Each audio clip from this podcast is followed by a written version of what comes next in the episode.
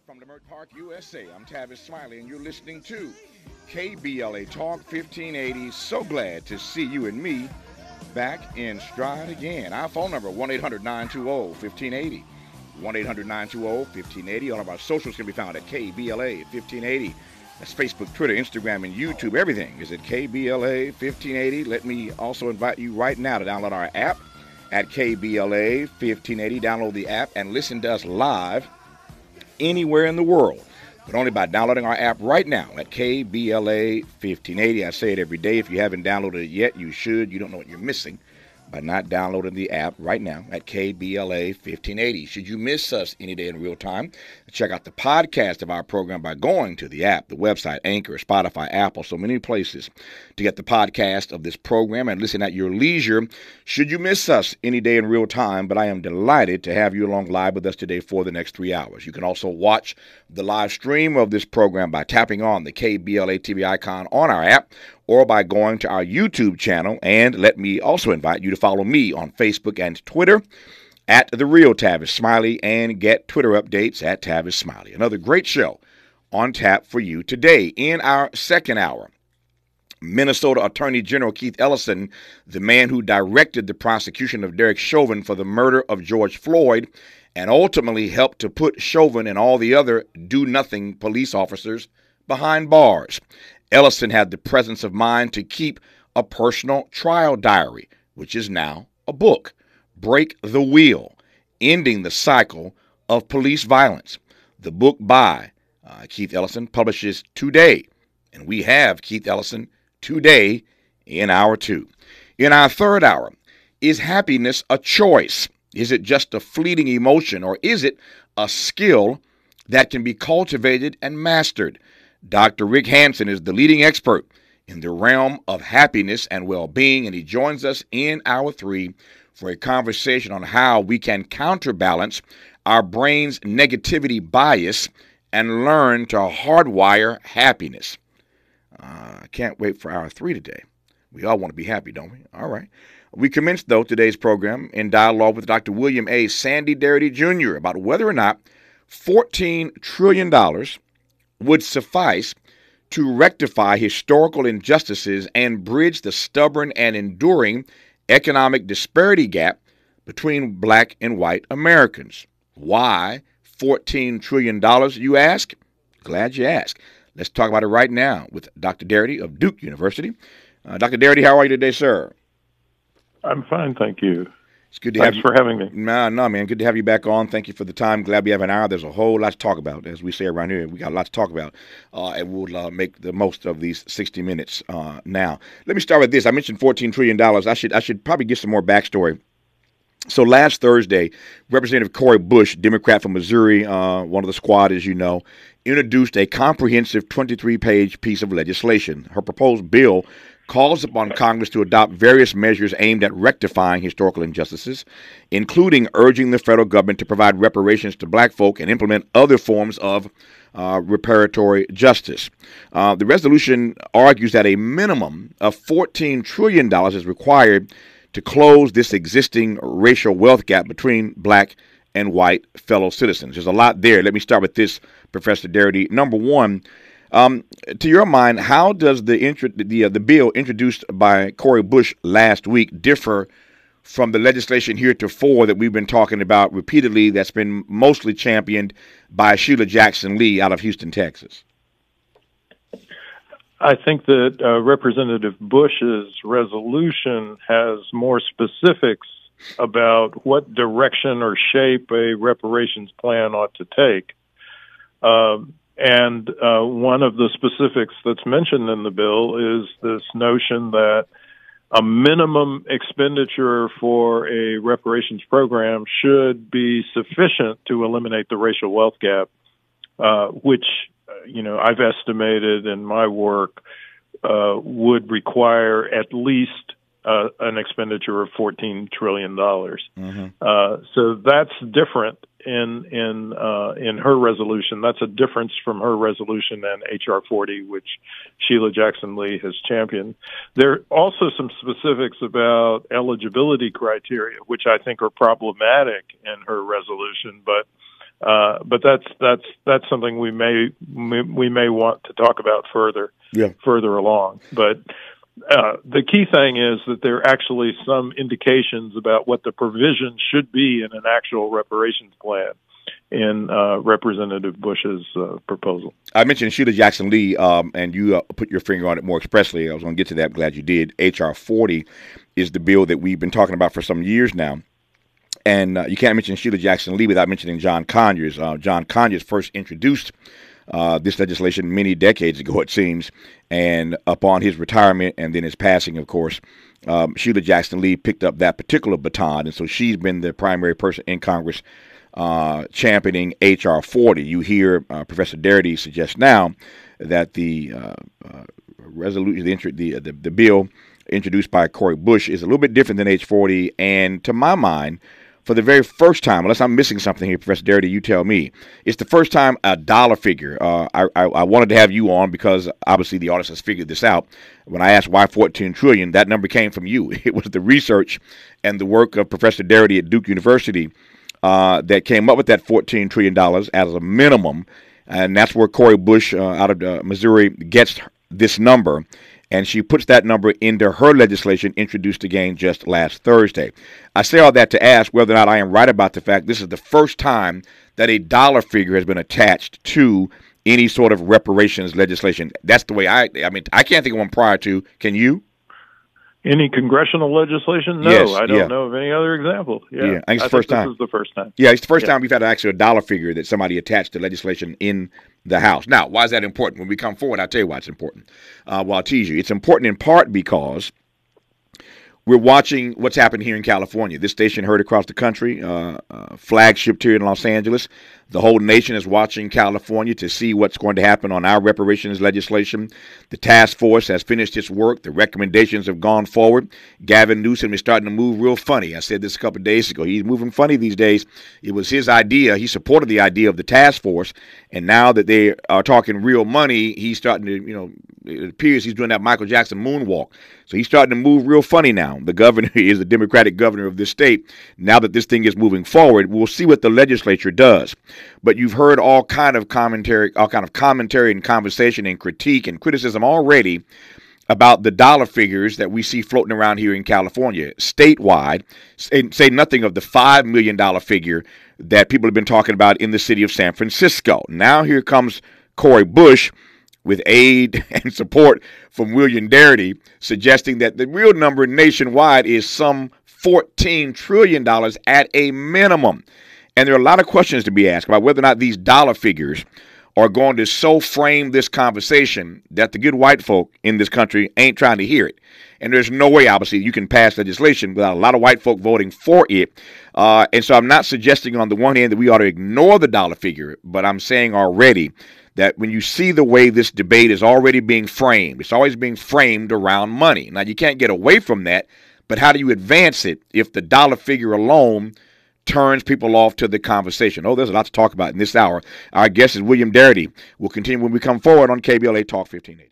Sir William A. Darity Jr. is our guest in this hour. He is the Samuel Du Bois Cook Professor of Public Policy, African and African American Studies and Economics, and Director of the Samuel Du Bois Cook Center on social equity at Duke University. He has his hands full, but I thank him for this uh, hour today uh, to unpack this latest piece of legislation introduced by Cori Bush, a Democrat out of Missouri, uh, calling uh, for a number of measures uh, to be adopted uh, aimed at rectifying a variety of historical injustices, including urging the federal government to provide reparations to black Americans and implement other forms of uh, of, of, justice reforms. That said, Professor Darity, uh, let me let me go right to the issue, uh, and that is the fourteen trillion dollar number. Um, for starters, how did you calculate that number? Tell me about that part first. So, uh, the most recent data that we have on wealth inequality by race in the United States is from the 2019 Survey of Consumer Finances that's conducted by the Federal Reserve Board. And that survey indicates that the average difference in wealth between black and white households is approximately $840,000. Uh, that corresponds to a per person difference of approximately $350,000. Uh, if you were to multiply what is due on the basis of that estimate to 40 million or so black Americans whose ancestors were enslaved in the United States, then that puts you in the vicinity of $14 trillion. Hmm. Um, okay, I get the math. Uh, let me now talk. Okay. Let me let me not. Thank you. And that and for me that that that that's not an easy accomplishment. I, I was not good yeah, at math. Now, now, now, you want to talk about the politics. There you go. This, this just the politics. The, the, math I get, as I said, I was the math major. So if I get it, then anybody listening right now gets it. So I get the math. I get the, get, I get the math equation. The politics. Um, you heard me say a moment ago that I, I am concerned, um, although I, I don't believe there's any reason to throw in the towel uh, given the progress we've made. When I started doing radio and TV 30 years ago, um, if you said reparations, they'd laugh you out of the room. I mean, you couldn't talk about it on the air. And everywhere you look now, there are mainstream media articles and all kind of coverage now, and advance, advancements made and progress being made on this issue of reparations. So clearly, we're, we're moving the needle on this. No question about that. The question is whether or not we can get from here to there, wherever there is, and there as far as you're concerned, starts with a minimum number of $14 trillion. You're watching the debate as much as I am here in California and beyond. And, and, and how do you how do you frame? Let me back up. Let me, let me rephrase that. How do we properly frame a conversation about uh, re- re- reparative justice that has a dollar figure attached to it that you know scares the bejesus out of people? How do, how do you frame that properly, Professor Darity? So, um, so first of all, I think it's important to distinguish between whether or not the program should be funded by the federal government or by other levels of government. Okay. And I think it's absolutely impossible for states and localities to actually fund a a comprehensive reparations plan. They just don't have the resources to do it. Mm-hmm. And I think that that's part of the uh, the problem that folks are going to be confronting in California that what is identified as a uh, a suitable sum of money that's appropriate for the harms and atrocities that took place specifically in California is not something that the state is going to have the capacity to finance. So let, let me put it this way. If, if the minimum bill, if you accept the premise that the minimum bill is $14 trillion, the combined budgets of all state and local governments in the United States comes to less than $5 trillion. So they literally don't have the ability to meet what I would view as the minimum standard for a reparations plan. Mm-hmm.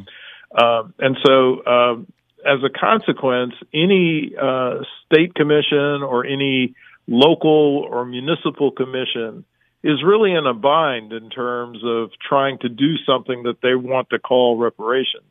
And and frankly, I wish they wouldn't call what they're doing reparations. I wish they'd call it something else, and that they would devote some of their resources to promoting the effort to get Congress to do the right thing.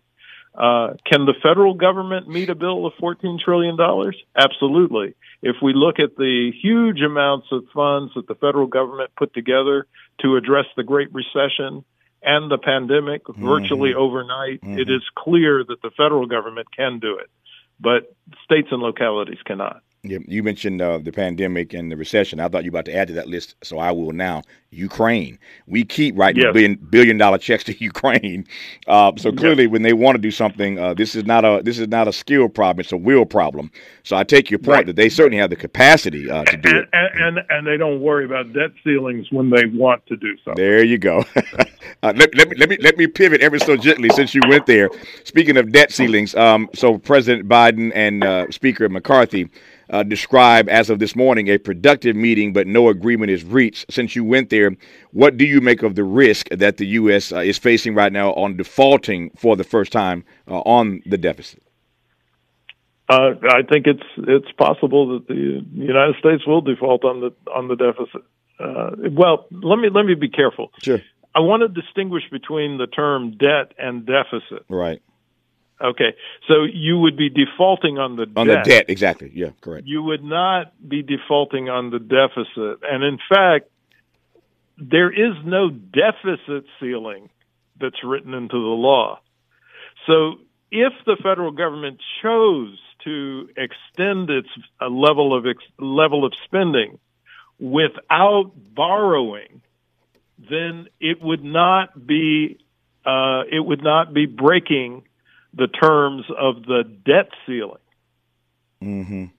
Mm-hmm. So you only acquire additional debt when you spend by borrowing.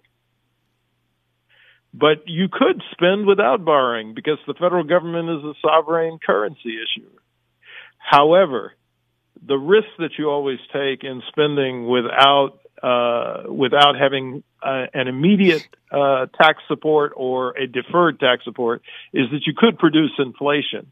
So you have to des- design your program in such a way that you spend without uh, without having a high risk of of, of generating uh, generating substantial inflation. Yeah.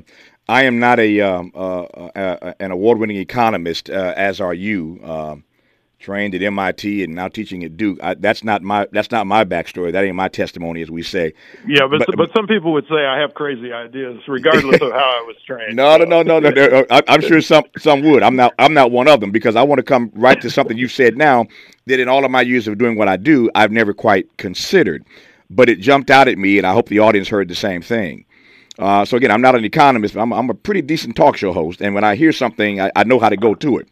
I heard you make a distinction because um, it, it, it, I used the wrong uh, phrase, the young the, the, the wrong word initially when I said um, the the deficit ceiling, and you corrected me quickly. I didn't mean to say that. It's it's the debt ceiling, of course. But then you said something that got my attention. In this country, uh, we do have a debt ceiling, to your brilliant point, though, we do not have a deficit ceiling. And I know there's a reason for that, and there's some politics behind that. So why do we have a debt ceiling but not a deficit ceiling? What, what's what's what's what's the, the meaning behind that? I think because people don't make the distinction. Uh-huh. They don't really think about the idea that these are really separate things. Right. They they don't assume that the government can actually do any significant amount of spending without it being supported by taxes at some point. Mm-hmm. Uh, but in fact, the government can spend without taxing 1st mm-hmm. I've been doing this 30 years, and I just now I had just I had an aha moment. I never thought about the fact that we have a debt ceiling not a deficit ceiling, and that allows the government to move in unique and interesting ways if, when, and how they choose to. So now I'm not the only person who knows the distinction between the debt ceiling and the deficit ceiling, which does not exist. Yeah. Yeah. The danger here is, of course, that they may now try to introduce a deficit. Ceiling. I get it. Oh, trust me. I, I told you. I told you.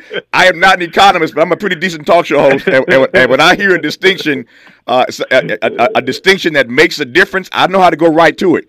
Uh, and I, I heard that when you teed that up. I'm like, okay, so now I see the politics on this, and it is possible that in the coming years we may change the language or at least expand the language to have a debt ceiling and a deficit ceiling. I see all kind of politics on that, which I ain't got time to get into right now. But I, but I see where you're going. I see where you're going. Uh, uh, all right, let me leave that alone for a second. We'll come to that at, uh, at another time to talk to you or Julianne Malveaux, somebody. We'll talk about that a little bit later down the road. But I see the politics on that uh, in, in, in bold and big letters. Let me get back now to this notion of reparations. And before I go forward, let me go backwards and ask you uh, what you meant when you said you wish that uh, in California and in other places that are having conversations like California, uh, we would not call it reparations. Unpack that for me.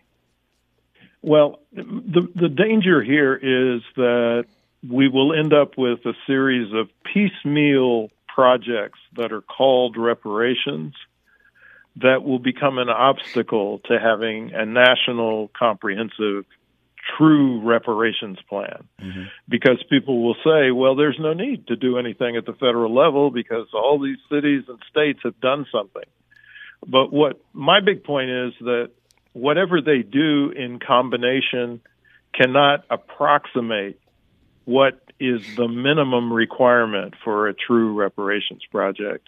And so we would be better off if they were trying to do things at the state and local level that are constructive and that reverse some of the effects of the racism that our people have encountered for so many years, but don't call it reparations. Uh, you know, sometimes uh, Kirsten Mullen, my co-author on the book From Here to Equality, and mm-hmm. I say, well, why don't you just call them racial equity initiatives? Mm-hmm. Uh, but it's it's presumptuous to label them as reparations because they're never going to approach uh, the level that is really required uh, for for comprehensive redress in the United States. Nope, I like that, uh, and I'm sure the audience is uh, is is is honing in on that as I am the difference between calling it reparations and what that really portends uh, versus calling it racial equity initiatives. Uh, I take your, your point, uh, and I, I, hear the distinction loud and clear. Um, let me let me come back to this, and, I, am asking this question. And let me preface it by saying, as I often do, I am not naive in asking this question, um, so people know that I get it. Um, but I'm, I'm wondering why, Professor Darity, this is your lane.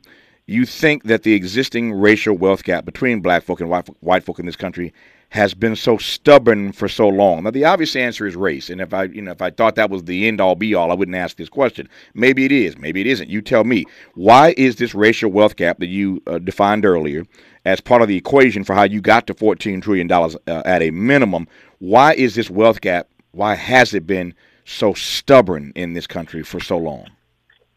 So the wealth gap has been stubborn in this country because it's been manufactured by government policy. Mm-hmm.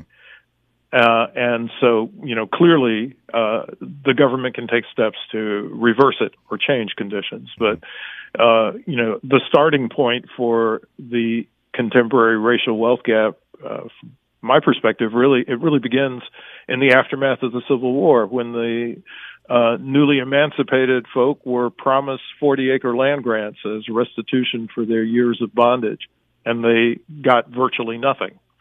Uh, in contrast, one and a half million white American families were given 160 acre land grants apiece in the Western territories under the terms of the Homestead Act as the nation completed its colonial settler project.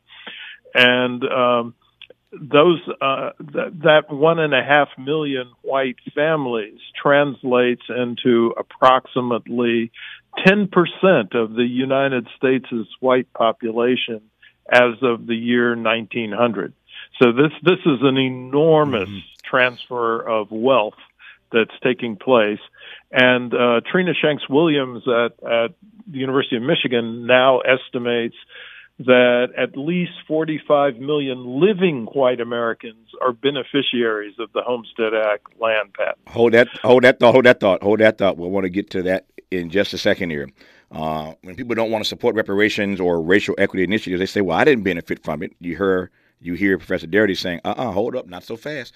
45 million white folk living right now who benefited from that program. We'll get to that when we come forward with Dr. William A. Darity Jr. on KBLA Talk 1580. And we're glad to have you tuned in today. Uh, our guest in this hour, by the way, I'm Tavis Smiley, in case you've just tuned in. Our guest is Dr. William A. Darity Jr. He is the Samuel Du Bois Cook Professor of Public Policy, African and African American Studies, and Economics, and Director of the Samuel Du Bois Cook Center on Social Equity at Duke University. We are talking in this hour about a piece of legislation introduced last week by Representative Cori Bush, Democrat of Missouri, one of the squad members, uh, that's calling for uh, a, variety of forms of reparative justice.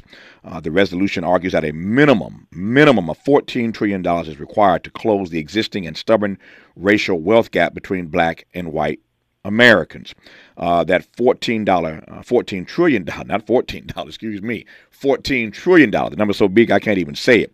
The $14 trillion number uh, comes from the work uh, and research of William A. Darity Jr., our guest in this hour. That's where Cori Bush got this number uh, that is now a piece of her legislation, which is different from H.R. 40, uh, the reparations legislation first introduced many, many years ago by the now uh, deceased John Conyers.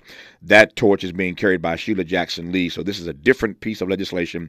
The first time ever, to my knowledge and to Professor Darity's knowledge, that a number has been placed on a reparations bill uh, in the House. And again, the number is $14 trillion.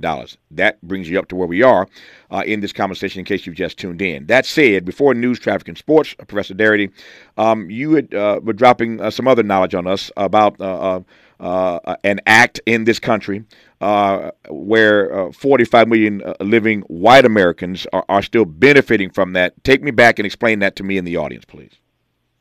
So uh, I was referring to the Homestead Act of 1862, which was a mechanism that the federal government used to distribute land uh, that was taken from the Native American population and and turned it over essentially to white Americans, both uh, folks who were already citizens as well as people who had newly arrived as immigrants.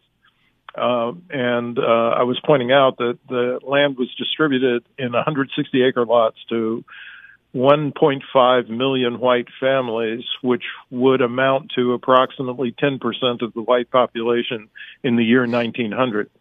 Um, and that this had ramifications to the present moment because of the ways in which people transmit wealth across generations so that there are now uh, estimated an estimated 45 million white Americans who are, continue to be beneficiaries of those land patents.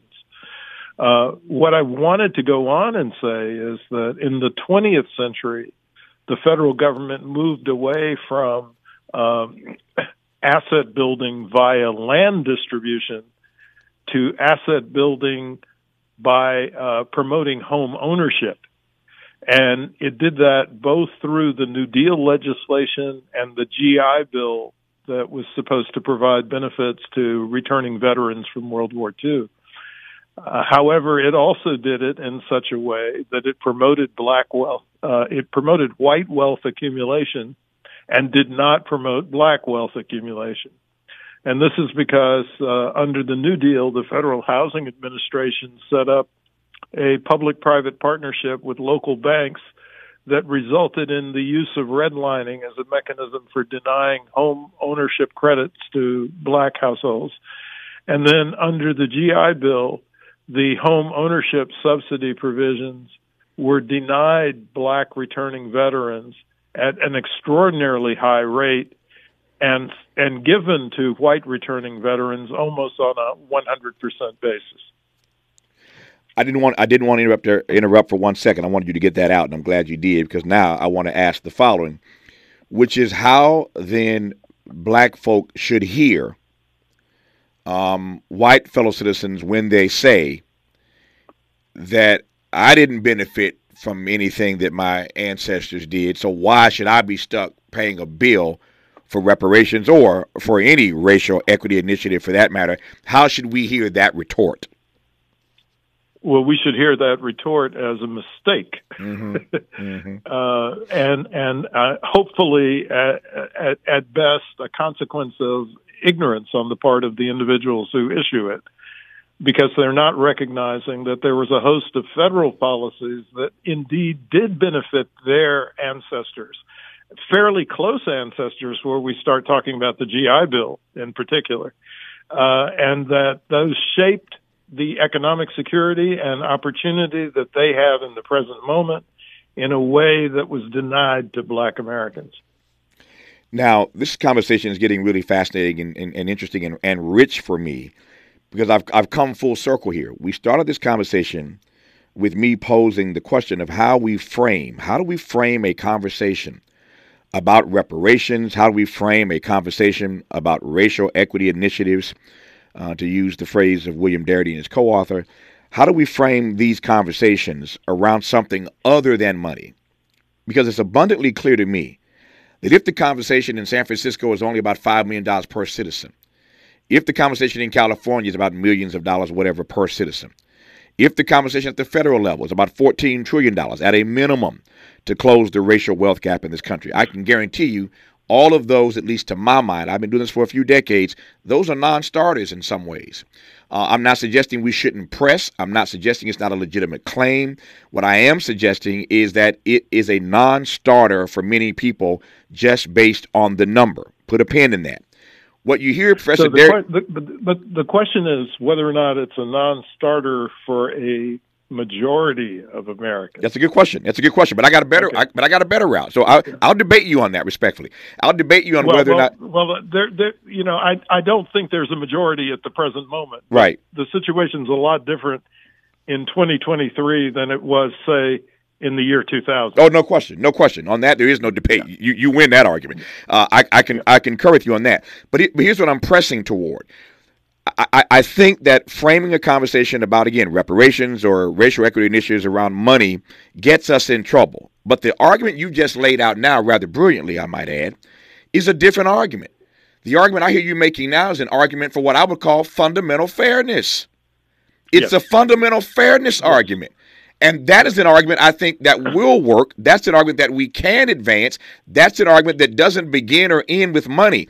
It's a question uh, put to America about whether or not you are going to engage in fundamental fairness when it comes to reparative justice.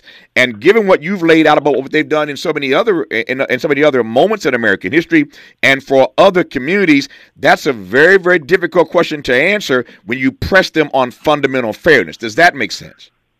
Yes, I mean an, another way to think about it, although I, I'm not sure people will be attracted to this language, but another way to think about it is the federal government has given substantial handouts for wealth building purposes to white Americans, mm-hmm. and they have not done so for black Americans. So I don't have any intrinsic opposition or hostility towards handouts. It's just that they weren't fairly distributed.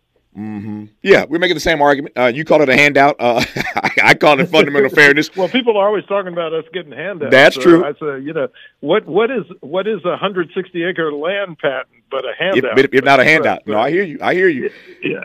yeah. The thing, the thing, uh, as I said earlier, you're the brilliant economist. I'm just a lowly talk show host, but I, I know how to frame. I know how to frame a conversation.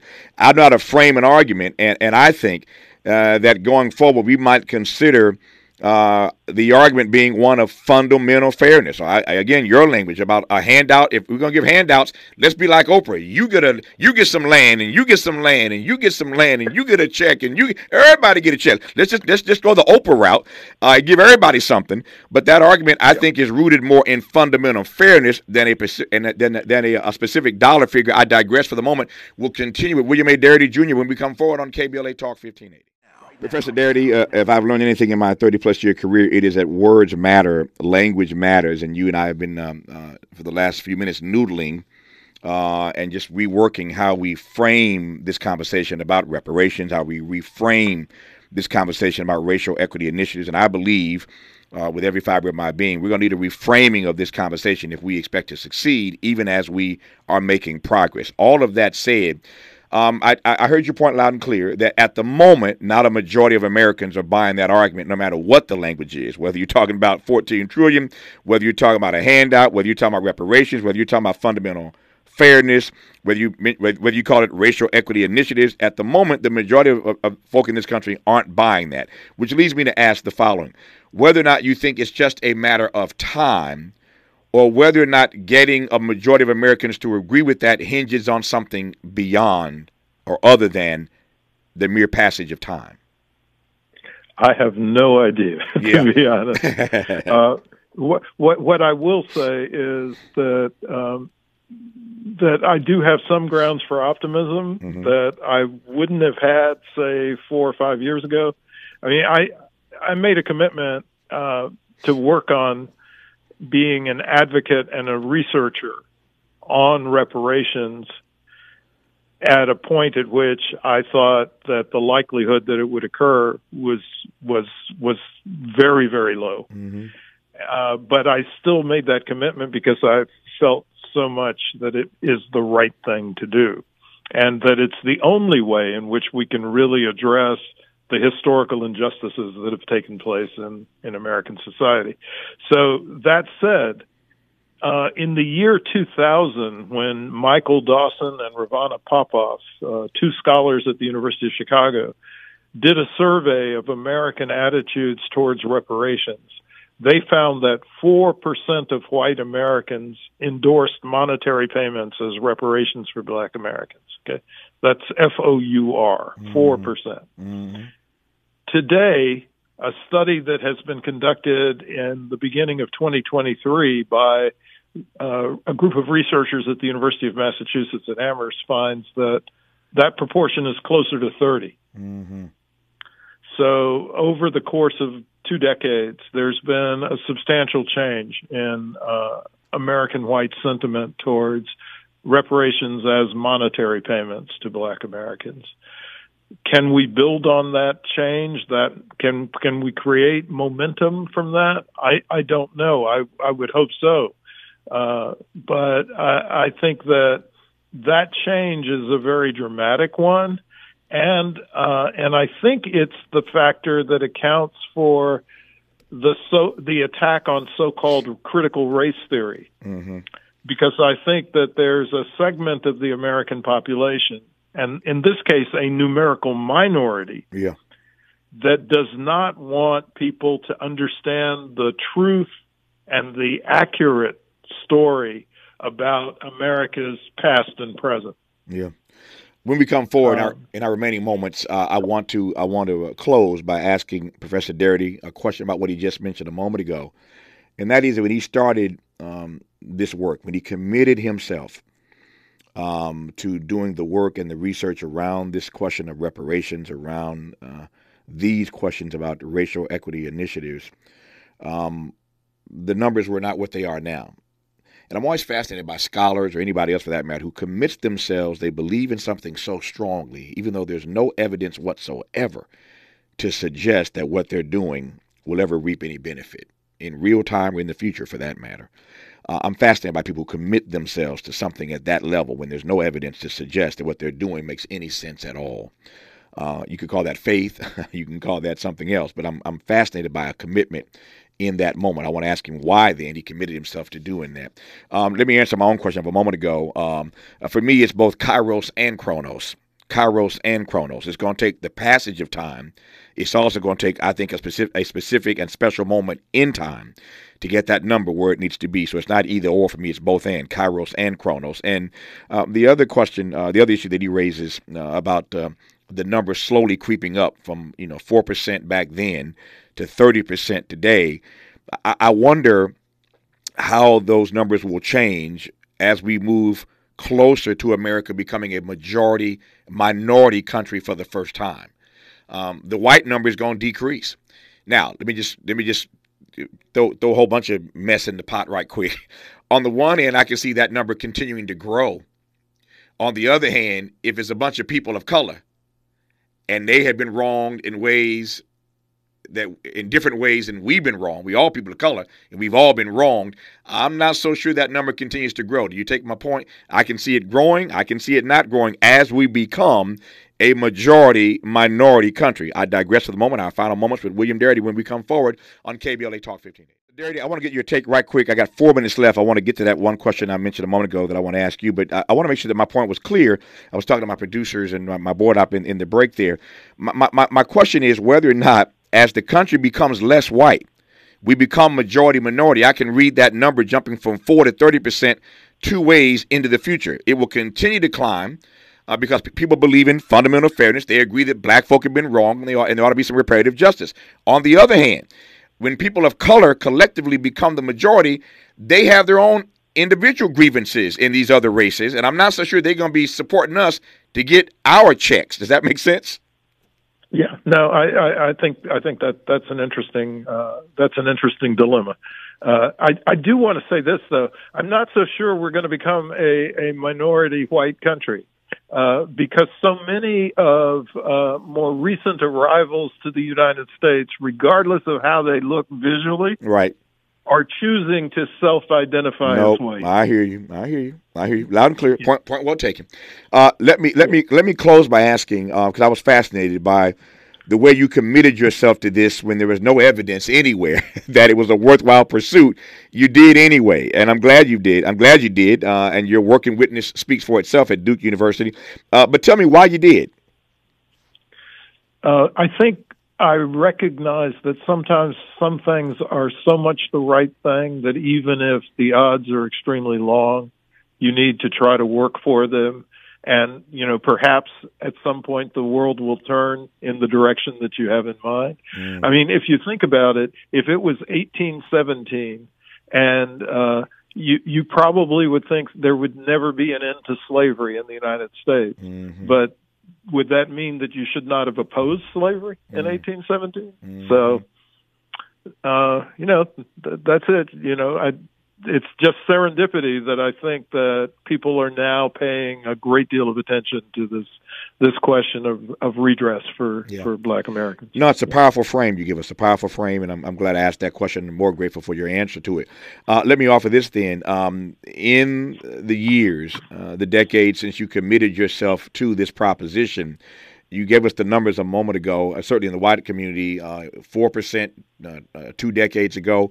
Uh, thirty percent now in the white community believe um, that uh, uh, that there should be redress and that uh, money ought to be involved. Um, are you happy with the rate of progress given your commitment back in the day?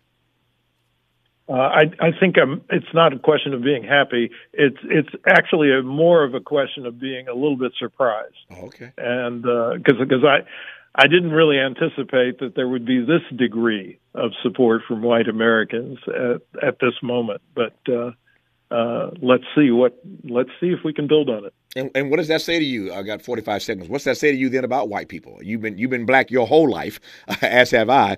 What's that say to you then about about white people in America in late modernity?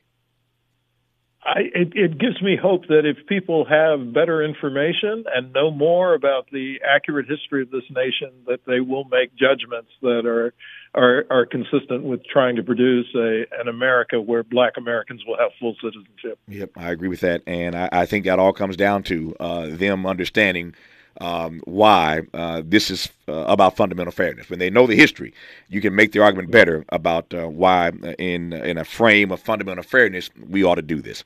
I digress for now. Dr. William A. Darity Jr. is the Samuel DuBois Cook Professor of Public Policy, African and African American Studies, and Economics. Busy guy, and director of the Samuel DuBois Cook Center on Social Equity at Duke University, who I've been pleased and delighted to have had on for this hour. Professor Darity, all the best. You thanks for your time, sir. Thank you. Thanks for having me. It's going to be two uh, great hours in front of us. We're talking about happiness uh, in hour three and how to achieve it, and whether or not you can achieve it, whether or not it's uh, fleeting, or whether or not you can do something about it. Uh, with uh, Dr. Hanson, the foremost expert on happiness uh, in this country.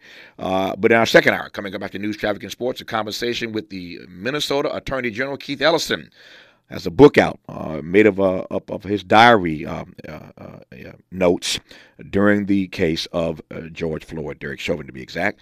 That when we come forward on KB.